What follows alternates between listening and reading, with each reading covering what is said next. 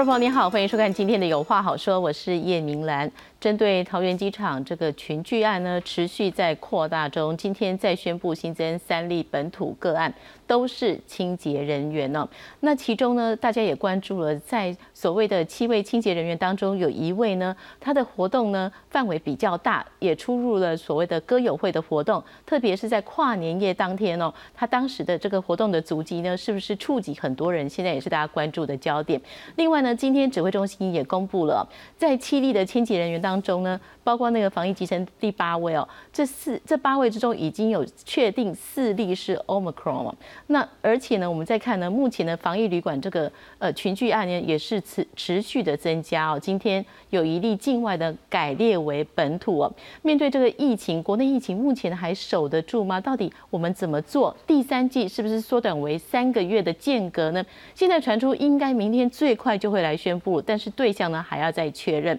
而我们也看到国内生技产业的表现哦，是不是？这个国鼎生技呢，还有这个高端呢，有了最新的实验的效果，非常的不错。我们今天节目持续的来讨论，为您介绍两位来宾。首先，我们欢迎的是中研院生医所兼任研究员何美香何老师。主持人好，观众朋友大家好。是，也要欢迎感染科医师林世碧。哎，主持人好，各位观众大家好。是，那么针对呢今天呢整个疫情的最新发展来看下面的 PCR。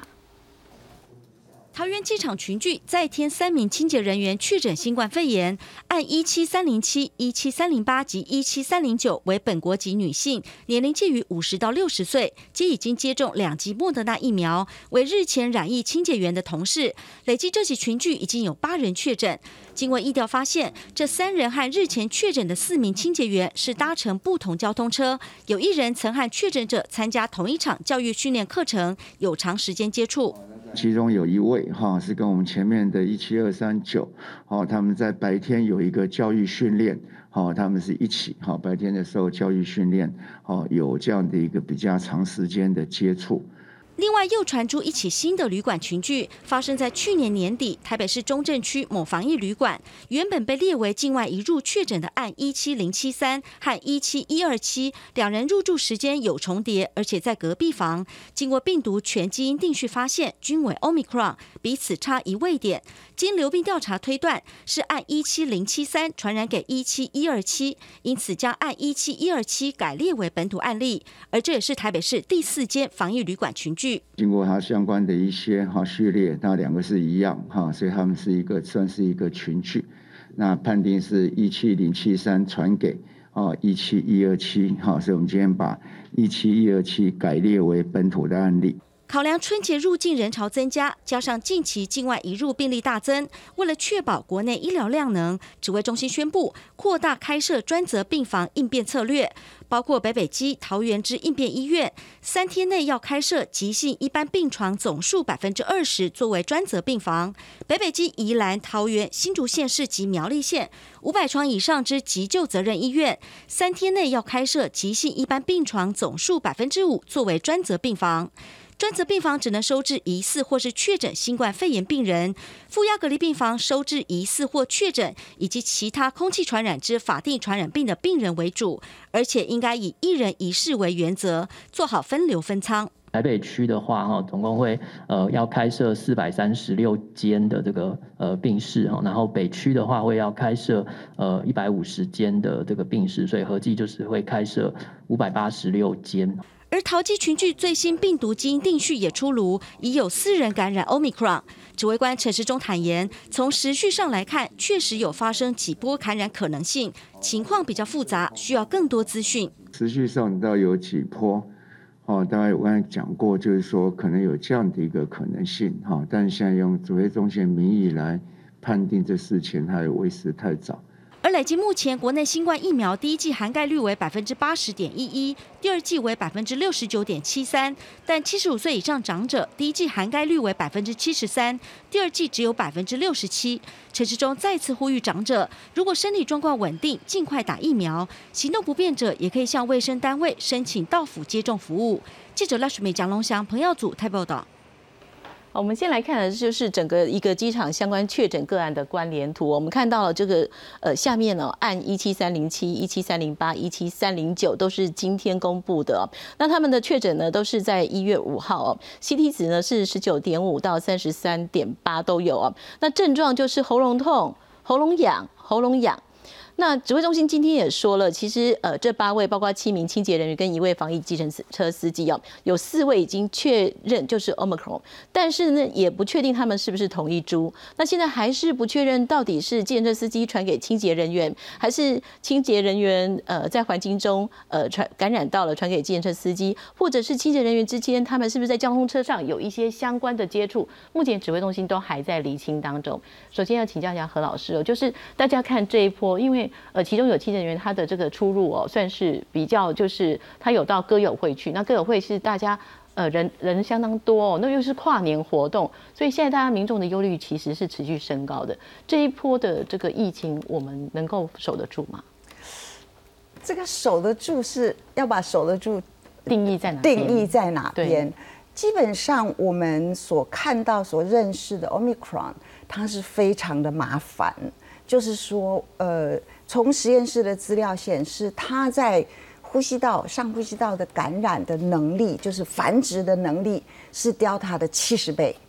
意思是同样的病毒进来，它就可以产生七七十倍的。那你就知道，只要它在上呼吸道，它可以呼出来的能力就很多，或者是咳出来或者什么，所以它一定就是在这个环境里面造成它比较多的病毒量。那当然，我们要很感谢，就是说这个这么繁殖力这么强的病毒，呃，另外一个资料显示，它的繁殖力，这是香港大学做的，在肺部的能力是很低的，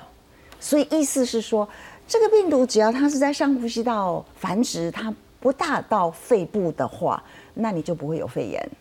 那就是肺炎的几率症状相对比较轻。对，一通常很多呼吸道感染，我们都分上呼吸道、下呼吸道。是上呼吸道的，就是你可以不理它。你就是感染，休息一下，人不舒服是一回事，但是它不会造成啊生命危险啊，就是需要医疗体系的的协助什么等等。那会到肺炎的话，就是下呼吸道，那这个就是可以一路走到一路从肺炎到发炎到什么什么什么到需要插管到死亡，那个就就是另外一回事情。是，所以从这个角度来说，呃。我们其实也看到，omicron 它在所有的国家的传播性如此的快，就是刚刚讲的，就是实验室的这个资料，那流行病学的资料也显示它真的传播的很快，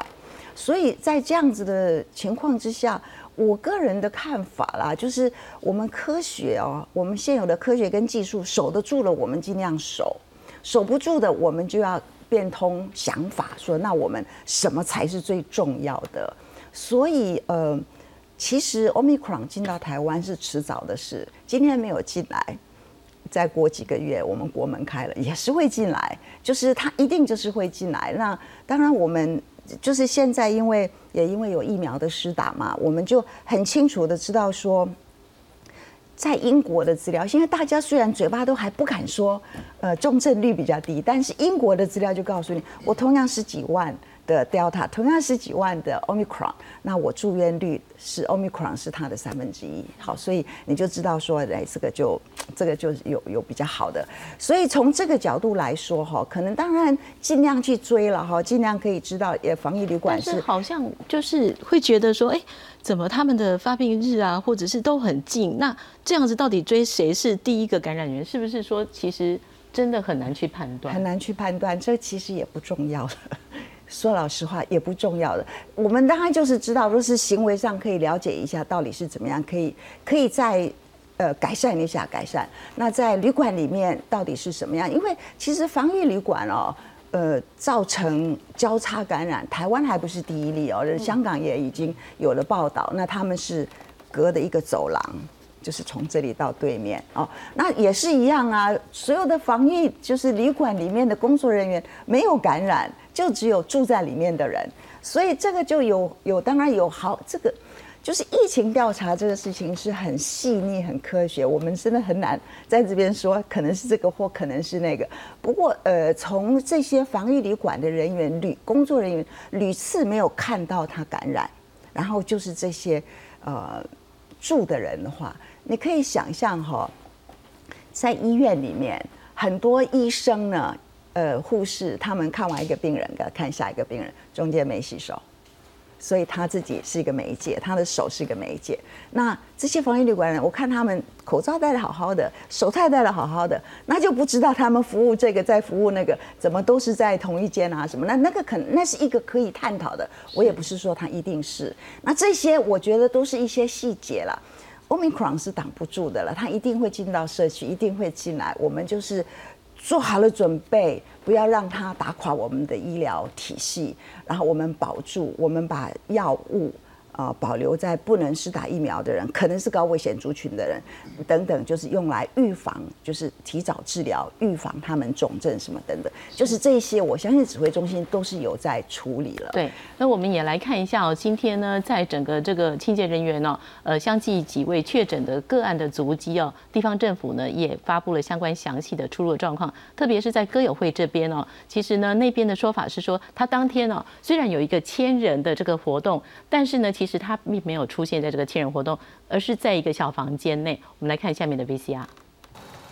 因确诊者曾经到访，店家拉下铁门，暂时停业，由清洁人员进行大规模喷消作业。而这家位在桃园市中正路的百货商场，周三就被卫生单位通知，曾经有确诊足迹，当天已经完成消毒作业。面对机场群聚事件扩大，店员觉得有点担心。昨天就有再加强一次，对不对？对啊，对啊，对啊。你们自己会担心？当然会啊，怎么不会？桃园市周三晚间新增三名本土病例，都是机场的外包清洁人员，足迹遍布便利商店、小吃店以及大卖场。而这三人都是日前已经确诊的个案一七二三九的同事们。因疫调显示，个案一七二三九跨年期间在金伞歌友会度过，卫生单位已经要求歌友会将会员造册，并在当地设置临时筛检站。刚刚裁剪的是不是？对对。啊，什么时候通知你们来裁剪的？昨天晚上。昨天晚上几点的时候？哦大概八点多的时候。这两天自己会不会很担心？那当然会啊，呵呵呵，那一定的嘛。我连家人都不接触，我自己一个，连朋友那边我都不去，就是怕影响到给别人。他因为他上大夜班，所以可能时间上的关系吧，他大概每次大概就就玩个两项，大约三个小时就就回去了。歌友会证实，个案一七二三九在歌友会打工贴补家用。跨年夜他没有参加参会，是在活动结束之后，跟几个朋友到麻将室待了三个小时，坐在麻将室里最里面的麻将桌。歌友会也坦言，当时防疫做得不够确实，门口仅有喷酒精消毒，没有十连制，呼吁跨年当天参加活动的人要自主回来筛检。呃，金赏歌友会并不是所谓危险场域哦，我想大家。要就近裁剪哦，这是一个原则。对于机场群聚感染扩大，机场公司总经理也写公开信给员工，表示看到清洁大哥大姐连夜冒雨，由上班交通车换防疫巴士到集中检疫所，有太多痛心与不舍。他们为了机场清洁努力，现在为了大环境暂时牺牲个人时间和空间，祈祷伙伴们筛检不要再有阳性反应，同时也呼吁第一线工作人员一定要照顾好自己的身体，个人防护和周围的清洁消毒绝对不能松懈。记者综合报道。好，现场为您介绍第三位来宾哦，这是星光医院加医科主治医师柳鹏池。哎，主持人好，各位观众大家好。所以，我们也继续有呃请教一下刘医师哦，就是说针对刚刚我们看到 VCR 里面哦，这位呃清洁人员，其实他去呃歌友会哦，其实他也是呃因为打工呃工作的需要哦，那他在跨年活动也出入了这样的场所。那现在来看，就是他是说他在麻将。呃，市里面他并没有在外面哦，但是也长达三个小时。这个这个部分哦，其实我们在看目前，因为前阵子疫情相对的平稳哦，其实大家对于这个防疫其实已经放松了蛮多警戒了。对我们最怕的就是这样，就是像去年一样，去年也是因为我们其实台湾守得很好，所以就变成说到后期的时候，其实呃很多国家可能都还在警戒当中，我们台湾其实已经慢慢的松懈了。那其实从我们开始降级，在八月中的左右开始降级之后。那一直到今年的年底，那当然有很多的活动，那大家已经开始如如理呃行礼如仪的一开始的去做呃相关的一个解禁的活动了，所以变成大家可能在有一些的聚会的场合，常常一些需要戴口罩或者保持一定社交距离的部分，可能也也会有所的疏失。那如果大家都有印象的时候，在去年其实呃七月多的时候，那时候在中国大陆的扬州。那时候我们都戏称说，哎，只有烟花三月才会下扬州。就在那一次去年的七月，其实在大陆的扬州也是有一场千人的麻将会。就在那一次就突突然出现了一个德尔塔的一个大规模的群聚感染。那那时候大家就在讨论说，哎，为什么打麻将反而会也会一个遭受一个群聚感染的个风险？那当然不排除就是因为麻将桌，第一个是它没有办法很好的保持一定的社交距离，第二件事情是在打的过程当中会间接的接触到这些牌，哦，所以打牌的时候你可能就会摸来摸去，所以里面只要一个人有这个传染的话，那那副牌在打完之后，在下一个下一批的人在使用的时候，他没做好完整的清消，就有可能会造成持续性的感染。那如果是在现在目前的私人场合的麻将，我们会担心的是，在那个麻将场合里面，有可能你口罩会脱下来，会聊天，甚至会饮食，那这一些都是有可能会增加感染的风险。所以对我们来讲，那当然他接触的人只能说，哎，他不是在那个千人宴当中，那唯一可信的是说，哎，他可能就是在那十几个人的接触的范围。可那十几个接触的范围，目前就是我们唯一担忧的，有没有在这个过程当中变成他传染出了这十五六人？那这些人又带回去了社区，那这是我们后续就要看医疗情况的结果。是，呃，我想请教刘医师，呃，那个林医师哦，就是说我们在看这整个这个呃桃园机场群区哦，其实进人员是非常辛苦的，但是现在呈现出来是说他们其实坐交通车坐的是不同的路线也不同，然后呃再看说他们工作区域也是有不同的，那这个到底要怎么去厘清说他们整个传染途径呢？嗯，首先一开始一个案子出来的时候，你一定还有很多资料还没出来。现在其实还在继续框嘛。那这些人也会有他的家人，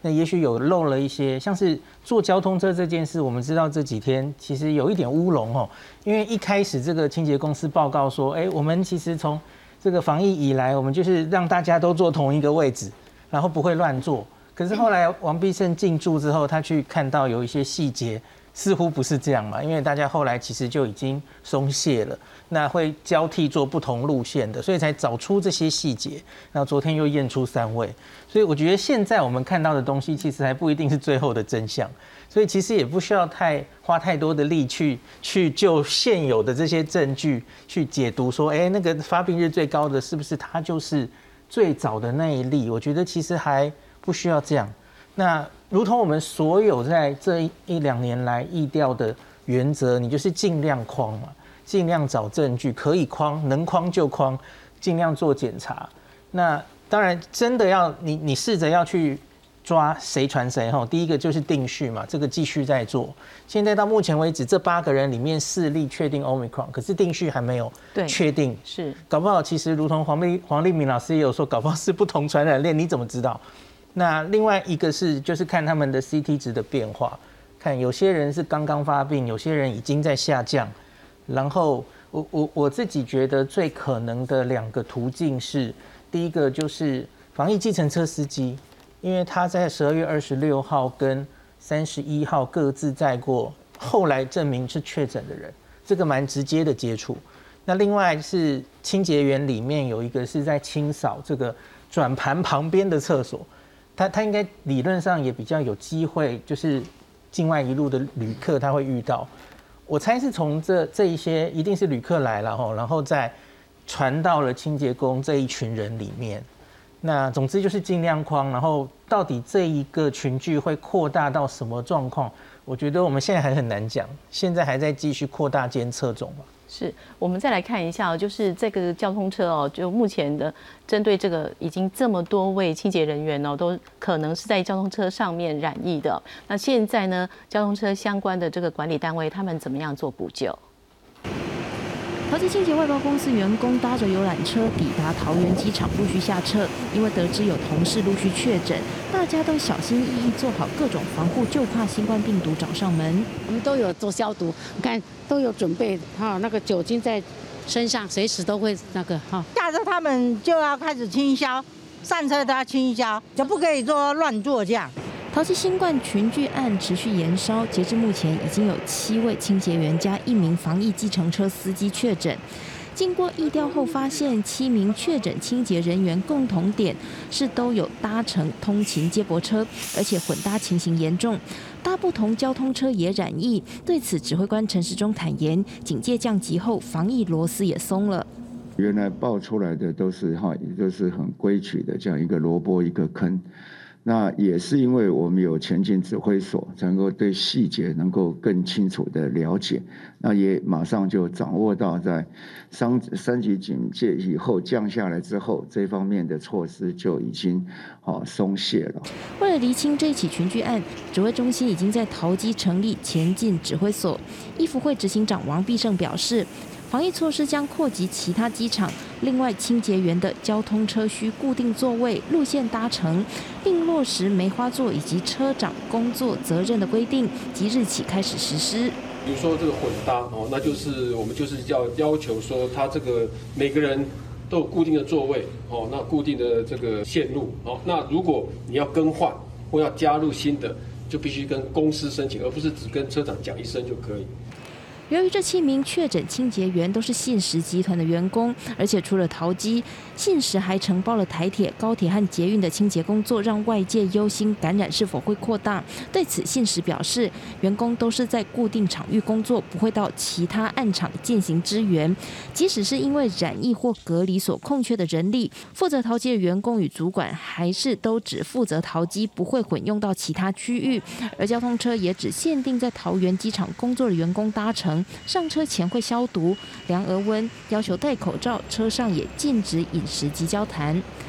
记者陈昌为詹淑云台北通报道。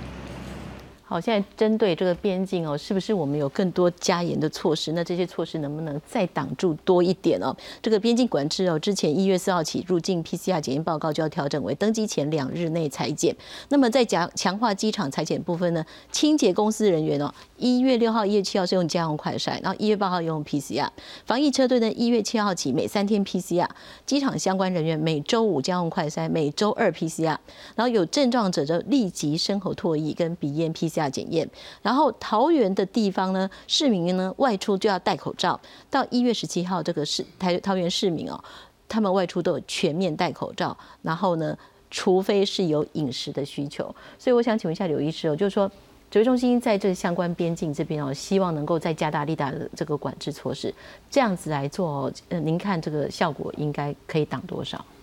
目前能做的大部分就是我们先减灾嘛，哈。那刚刚就跟呃。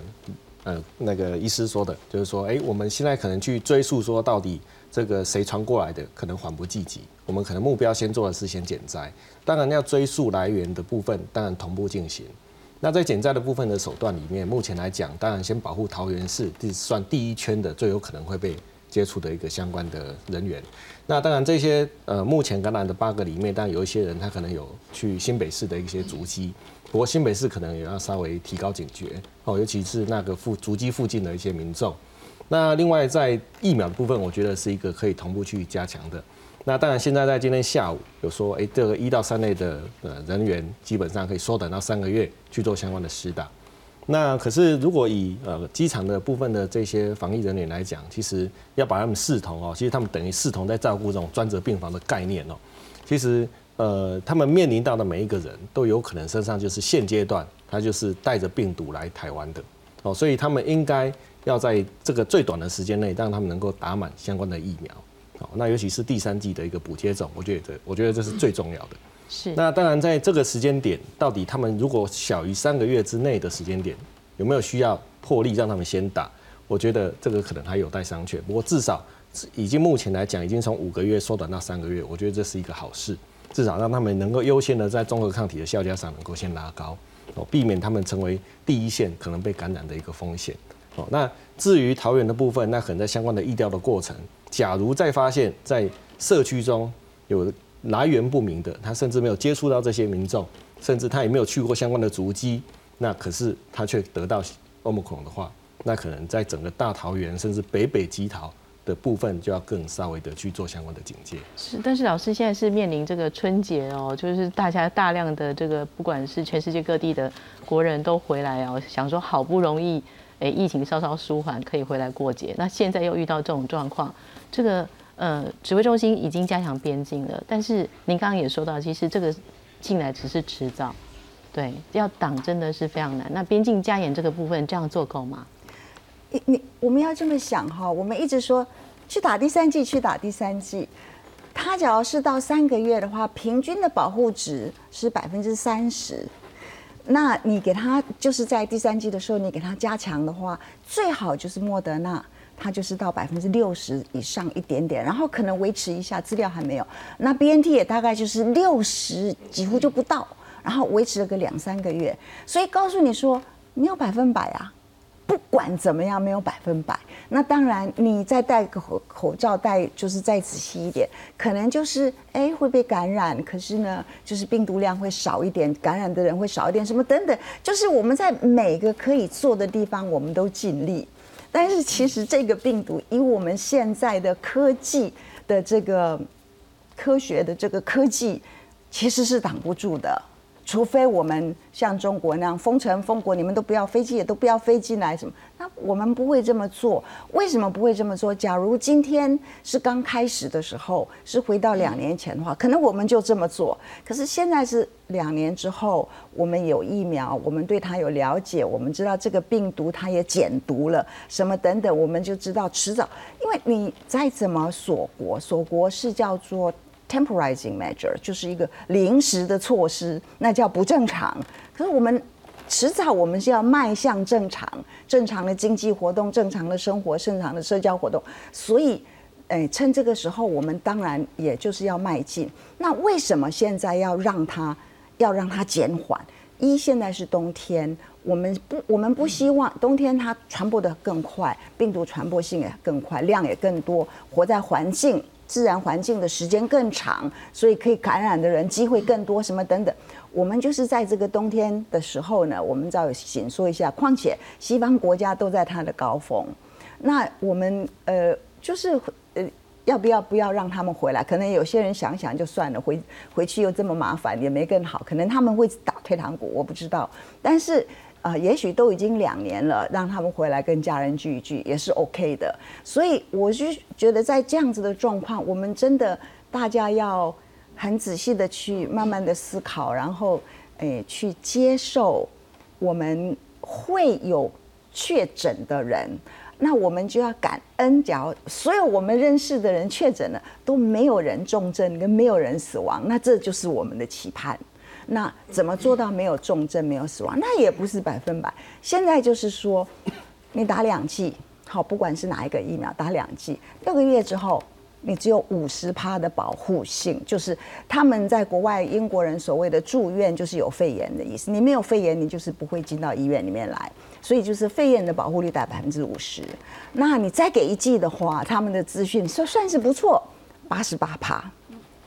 也不是百分百。南非的资讯是百分之七十，就是说住住院的这个，所以意思是就意思告诉你说，我们现有的东西我们怎么做都不是百分百，而且距离百分百很远。以前我们疫苗不大好的话，说保护性九十五啊什么的，就是那现在都是距离九十还有一段距离哦，所以。从这个角度来看，我们就是算是认了。然后我们要感恩说，今天发生的事情，或者是未来几天有更多的爆发的时候，我们还是要感恩说啊，今天才发生，不是三个月前或三个礼拜前，等等，就是等等。那当然，我们是是希望没有那么严重了。另外一个就是在这个时候，我们希望稍微控制一下它的传播，是你让它传播的很快，它繁殖的很快，这是一个会一直变的病毒。至少我们现在的 Omicron 是一个 OK 的病毒，它是所有 OK，就是说，呃，它其实，在我们所要选的病毒里面，它是我们的上选，就是 就是从假设有五只病毒，其实它可能是相对友善的。对对对对对对对，你只要可以选择说，我被哪个病毒感染，从 Alpha 什么武汉猪啊什么什么，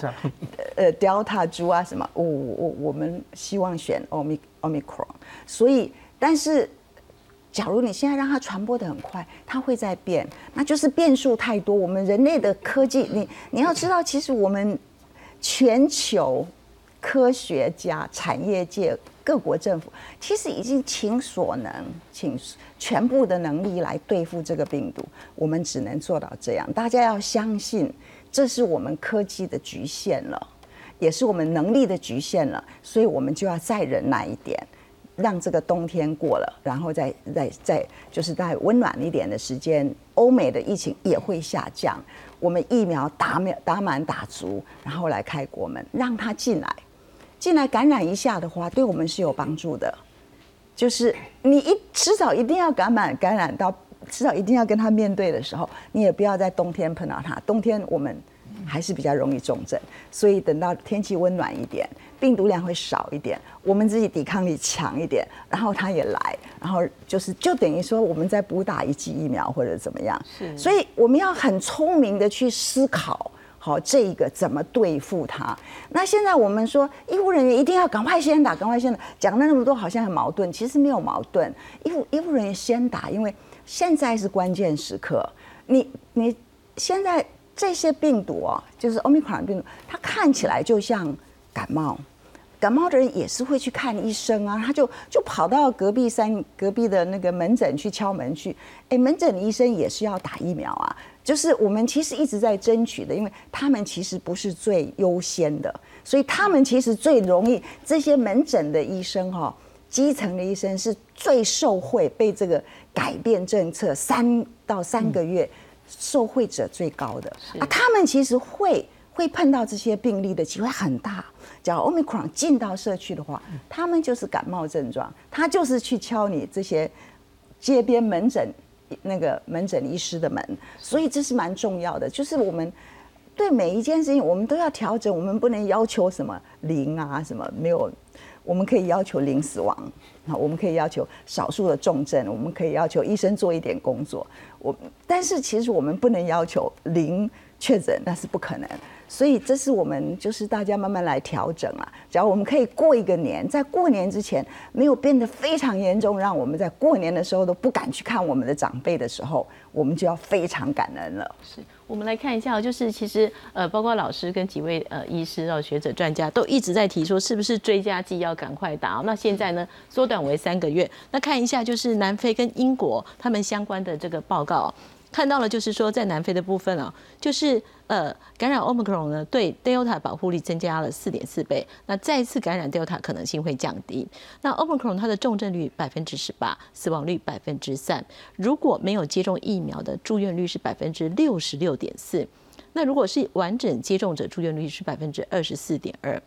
看到了英国的部分哦，两剂疫苗对防止感染 Omicron 的保护力是不够的。那两剂 BNT 二十五周之后百分之四十。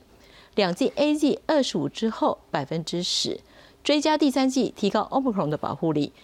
三剂的 B N T 百分之七十三，两剂的 A Z 加 B N T 百分之七十一，两剂的 B N T 加一剂的莫德纳是百分之七十五。英国的部分，两剂 A Z 加 B N T 抗体提高为二十五倍，三剂 B N T 抗体提高八倍，两剂 A Z 加莫德纳抗体提高三十二倍。所以，请林医师跟我们讲一下，我们看到这个，呃，其实就是为什么大家说赶快打，赶快打第三季，看到的这是国外的研究。呃，第三季主要就是这个这个礼拜我们讲过好几次了。对，其实就是因为 我们原来大概从九月啊，呃，美国或是各个国家就在讨论是不是要打加强针第三季，那是因为看到了 Delta 的资料，Delta 的资料在第二季之后，你就看到，哎，随着时间越来越久，抗体在降，保护力在降。那所以最后抓到了一个，哎，也许六个月左右。那在某一个人群，可是问题是，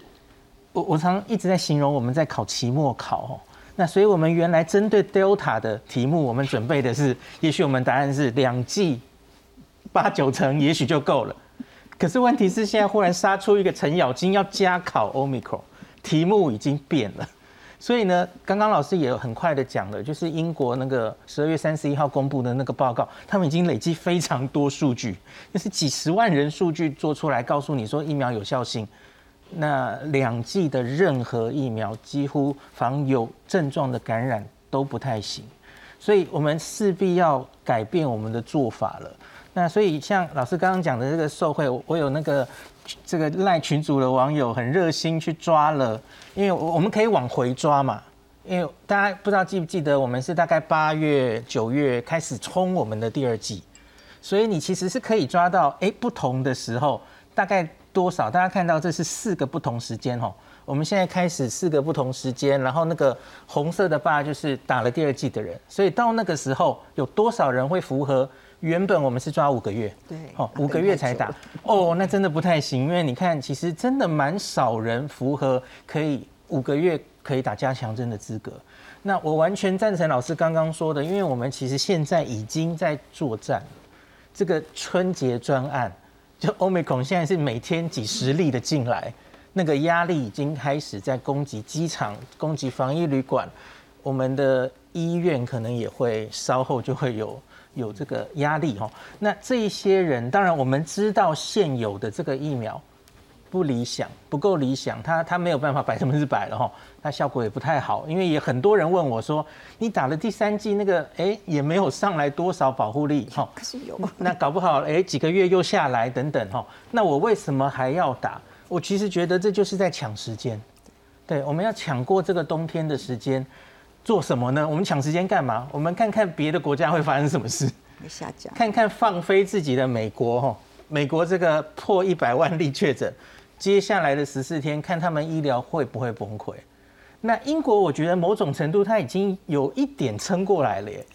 对，英国已经满一个月，然后看他哎指数型的上升。可是问题是，它发生了两件好事。第一件是 Delta 被取代，Delta 被干掉了，如同它干掉 Alpha 一样。然后呢，住院的重症的病人其实没有再增加。这个在前几次我们没有看到。前几次每一次出现一个新变种病毒，我们都是看到加护病房马上满，插管的病人马上飞天，然后医疗有一点接近崩溃。可是这次英国、南非好像都撑过来了。那我觉得英国跟南非的故事可能各自不太一样哦，因为南非是一个偏年轻的国家，然后他很多人都自然感染，才刚刚 Delta 过。那英国则是我觉得他们是身经百战，然后又打疫苗又自然感染。那这个到美国是不是这样？那最后我们看了这些国家之后，我们台湾要怎么样勇敢迈向期末考？我们要怎么样才觉得我们可以考期末考了？我觉得就是老师刚刚也有提到，不要忘记我们还有一群人是一剂疫苗都还没有打的。老师的发文有再次提醒，哦，那个数字我看我们坐在这里讨论了五个月，好像就是定在那里，就是七十五岁以上老人家哈。至少打一剂七十三 percent，我我我好恨这个数字，七十三好像已经停了很久了。你反过来说，就是二十七 percent 是一剂都没打。八十五岁。那我们我要看这些人会发生什么事，我觉得就是要看美国、以色列。以色列最近也烧起来了哈。以色列没有你想象中的打得多，它是打得快，可是它其实跟美国大概半斤八两，它至少一剂的人其实大概就是七成多。所以他也是有两成多的人到今天都不愿意打下第一剂疫苗。那美国特别是有一些州嘛，吼，可能也更严重一点。所以我我正在密切观察美国的那一些州，我觉得他们不一定会幸运的像英国跟南非可以成功的撑过去。是，那刘医师可不可以跟我们讲一下，就是我我们在临床就是呃看诊的这个民众哦，对于打疫苗这件事情，真的有人是不愿意去打？或是不想打、不敢打，那个背后的原因，目前有看到这个疫苗的施打率有重新再回升吗？目前反而比较能够接受的，大部分看起来，我们在看到最近近期要赶快来打第一季、第二季的，本来是年轻族群，因为他们可能年轻族群有的是因为企业的要求，就是觉得说，哎，这个可能欧姆孔已经要进来了，所以要求这些他旗下的这些员工一定要去打。不过老人家的部分，六十五岁以上，如果从去年呃就没有打的，今年他可能也不会想打。因为他们大部分第一个知觉是觉得疫苗很恐怖，他们会担心副作用的部分，所以这个部分你即使再怎么样去跟他呃劝导，甚至去跟他保证说，在这个疫苗的安全性上，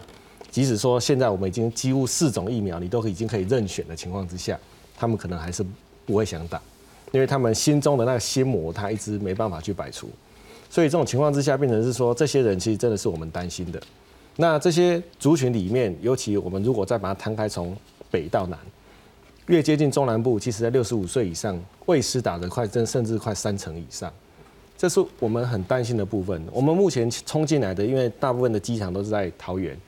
第一个受影响的就是台北跟新北。可是，假如说在这一次的春节，有人把病毒从北部带到了南部，那反而在南部回去看这些长辈的时候，这些长辈其实是第一个受害的。所以我们还是会认为是说，呃，当然。我们现有的疫苗，当然对于欧密孔基本上保护力不见得那么好，可是对于重症的保护力上，目前还是依然是非常好的效果。而且大家不要忘了，冲进来的病毒不是只有欧密孔，还是有可能有 Delta。所以冲进来 Delta 至少以目前的疫苗对 Delta 保护效果都是很好的。好，所以不要一直想着说，哎，冲进来是 Omicron，所以我们没关系，反正就是一个感冒而已。好，所以我们还是会呼吁，至少你要去打满两剂。至于打不打第三剂，那主要还是在一到三类的族群。哦，如果你满时间到了，那因为我们是保护自己，那也可以避免说在医疗的第一线会有崩溃的问题。所以这个时候，我们还是要呼吁说，六十五岁以上都是属于高风险的族群，还是尽量把它打满。是，当然我们再看哦，现在就是持续在呼吁哦，就是没有打呃第一季、第二季的民众赶紧去打哦。那同时呢，这个相关的这个生技产业也持续在研发相关的药物跟疫苗。我们来看一下，就是国内哦，呃，在昨天这是包括国鼎生技还有这个高端疫苗都说他们最新的这个数据哦，这个效果很不错。我们来看下面的 VCR。国鼎生进主管群联袂召开记者会，宣布公司旗下口服新冠肺炎新药在美国、秘鲁以及阿根廷进行的二期临床试验解盲达标。在随机双盲安慰剂对照研究下，十四天内对于因新冠肺炎住院的轻度到中度患者，给予一天两次的口服新药或是安慰剂。试验结果，用药组的康复率是百分之九十七点九。试验结果，在第十四天用药组的患者康复率是九十七点九 percent。此外，用药组在第二十八天，所有病人都没有死亡，也没有呼吸衰竭，康复率是一百 percent。国鼎表示，后续将依计划将二期临床试验分析数据以及研发相关文件送交美国 FDA 申请 EUA 审查，估计时间点大约会落在今年的四月。国鼎同时规划三期临床收案扩大到韩国、新加坡、欧洲等地。另外，国产疫苗高端也发布讯息，指出去年十一月取得 Omicron 病毒基因序列后，已经建立 Omicron 伪病毒系统。最新试验显示，施打三剂高端疫苗仍对 Omicron 提供一定程度的保护力。也呈现一个事实是保护力会下降。那这个保护力下降跟所谓的目前上市的这些 mRNA 来比较的话，它具有可比性，因为 mRNA 大概降四到六倍。我们都抱着期待了哈，那高端也是一样，台湾的这个生技的实力哈是应该是值得肯定。对于国产疫苗和新药双双传出好消息，指挥中心表示，台湾生技实力值得肯定。国鼎向美国申请紧急授权后，仍需向台湾申请。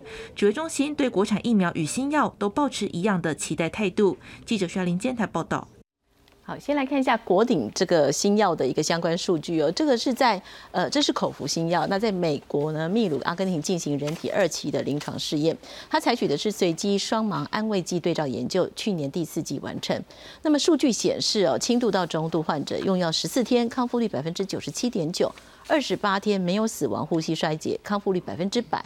那么加护病房的重症患者呢？治疗缩短九点五天，中位数住院时间四天，中位数清除病毒时间十四天，整体不良反应监测显示良好的安全耐受性。二期临床试验报告文件备齐后，今年四月会向美国的 FDA 申请 EUA。请问一下何老师，看一下国鼎这个新药啊，这看起来是效果非常的好，能到百分之百，二十八天内。哎，是这样子哦，本来我们。呃，新冠病毒的病人本来重症率就不高，死亡率也不高，所以呃，你会看到说百分之百的康复，只有少数的人也。应该也不是很稀奇的事情。当然，我我不是我不我不是说是唱衰它了。我们只是就科学面来讲哦，看一下这个，我稍微看了一下，因为它是一个双盲，呃，我们是我们像那边像这个，它其实是一个一个一个双盲的一个研究嘛，哈，我们可以看，呃，它是一个双盲的研究。不过因为它是第二期，所以我们不需要去看安慰剂组的资料，是，所以。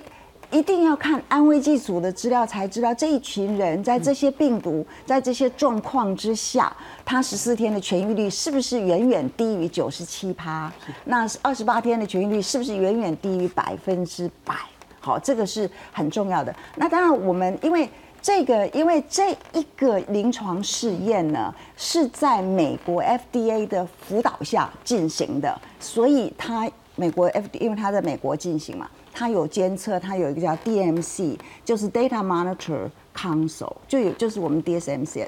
的意思，就是说它是一群另外一组人嘛，他帮你解盲，可是不告诉你，你继续做你的双盲。我我们来看一下，因为为什么要偷偷帮你解盲？看一下，因为怕说你，比如说你这里看到两个很严重的，或三个很严重的啊不良反应，那他都是要的话，那就不行。你你。你懂我的意思，就是说他一定要看看是不是安全，一直确定它是安全的。所以我们知道安全应该是 OK 的，因为 DMC 已经看过好几次了。那至于效果而言，意思就是说我对于这样子的是满意的。我们也知道药物的测试过了临床第二期临床试验之后，第三期临床试验仍然有失败的机会，不是没有，因为第三期还可以有更多的人来看安慰剂啊，跟治疗安慰组跟治疗组他们之间是否有足够的差异，这个差异是不是可以被法规单位接受，说这个疫苗是值得，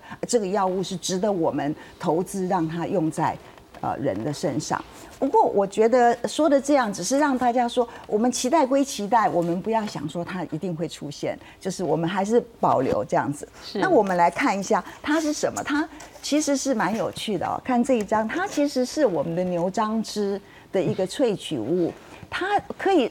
可以如此快速的进行，是因为呃，它已经被用在。肺癌的治疗的临床试验，所以我们很清楚的知道，呃，它的大概副作用啊什么等等，它就可以很快的进行。至于他们为什么用来 COVID-19，其实我看不大清楚，只知道说看起来，因为这个药物本身呢，它现在也已经可以用化学方式来。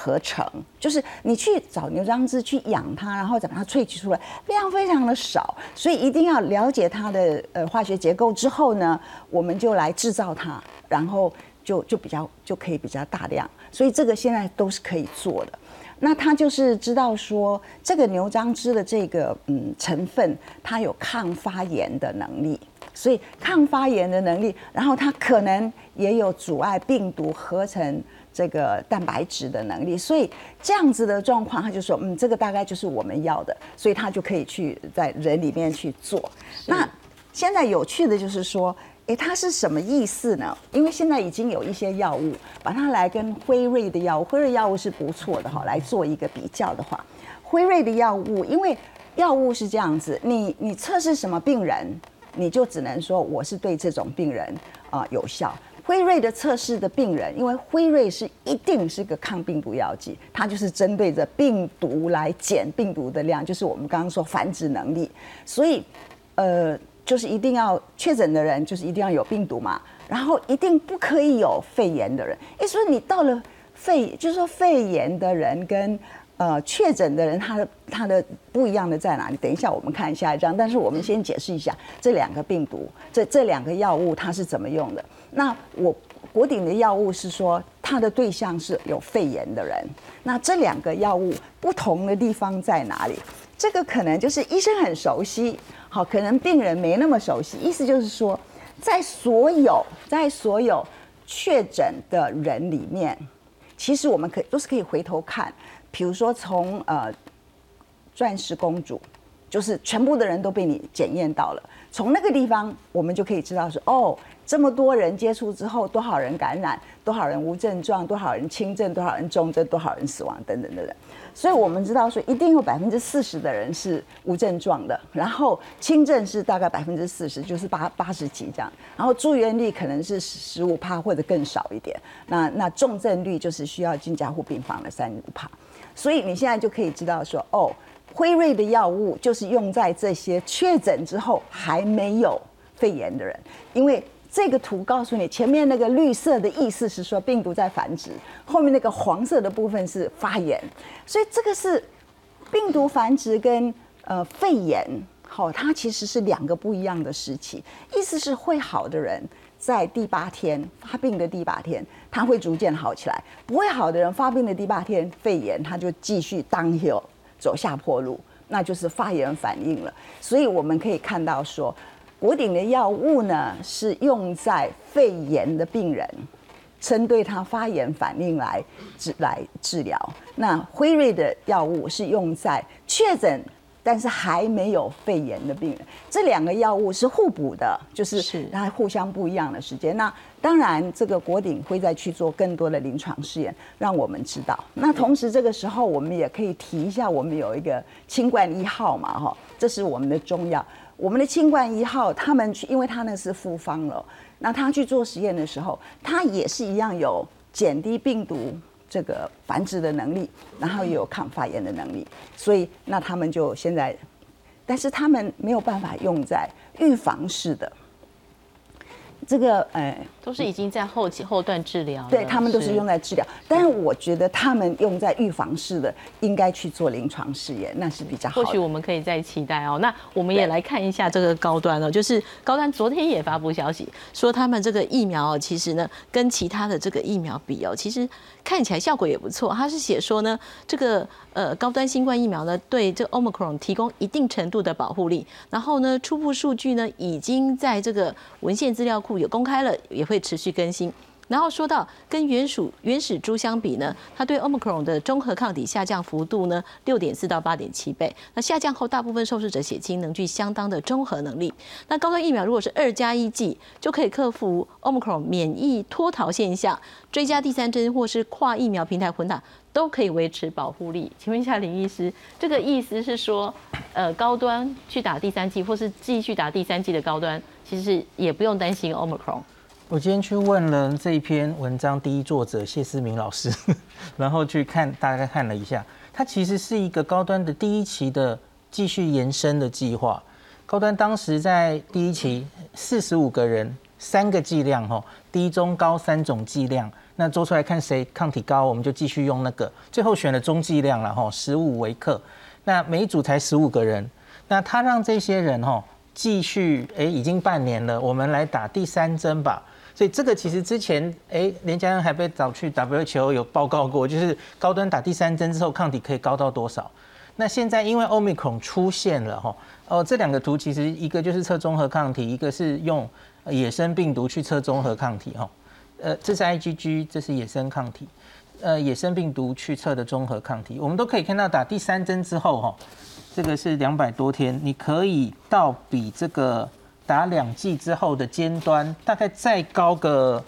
呃一点七，接近两倍这样子哦。这个是原本的这个实验已经做出来。那可是昨天他们在欧米孔来之后，他们新做的事情是什么呢？他们就因为在在前一个月，大家应该也记得有很多疫苗公司就陆续发表说，哎，我的疫苗对欧米孔还是有效。那这就是等于我们也去做了这件事了哈。那这个可以综合抗体可以用野生病毒或是假病毒做。那高端这次是去合成假病毒来做了哈。那他做到的事情是大家看简单的看，那他他只取中剂量跟高剂量的那两组，因为他觉得低剂量大概不会有用了哈。那这个蓝色的就是原始的病毒，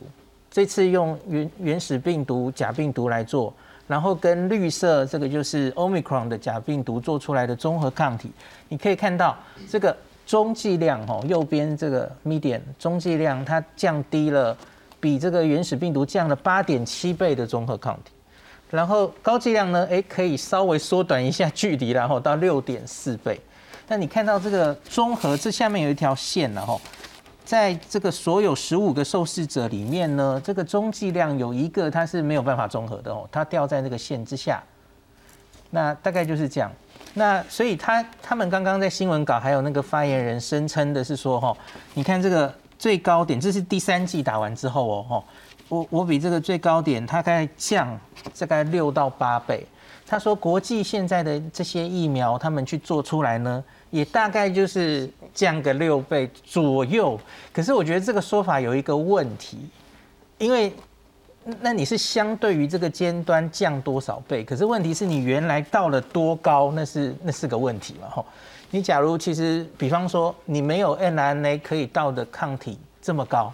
那你同样是降六到八倍左右，诶，你可能就会降到很没有效嘛？吼。那另外一直高端一直的问题，其实就是我们知道它抗体大概落在什么程度，可是它终究其实还没有做出确实的呃保护力的数字过嘛吼。就像我们刚刚前半跟老师在讨论英国说做出很多保护力，那是用真实生活的数、真实世界的数据算它的这个英文叫 effectiveness 啊，哈，就是算出它的保护力。可是到此刻为止，高端目前还没有做。我们知道他们正在努力嘛，就是那个 WHO 已经赞助的那个 Solidarity 的临床试验，在三个国家做。那我相信那个应该会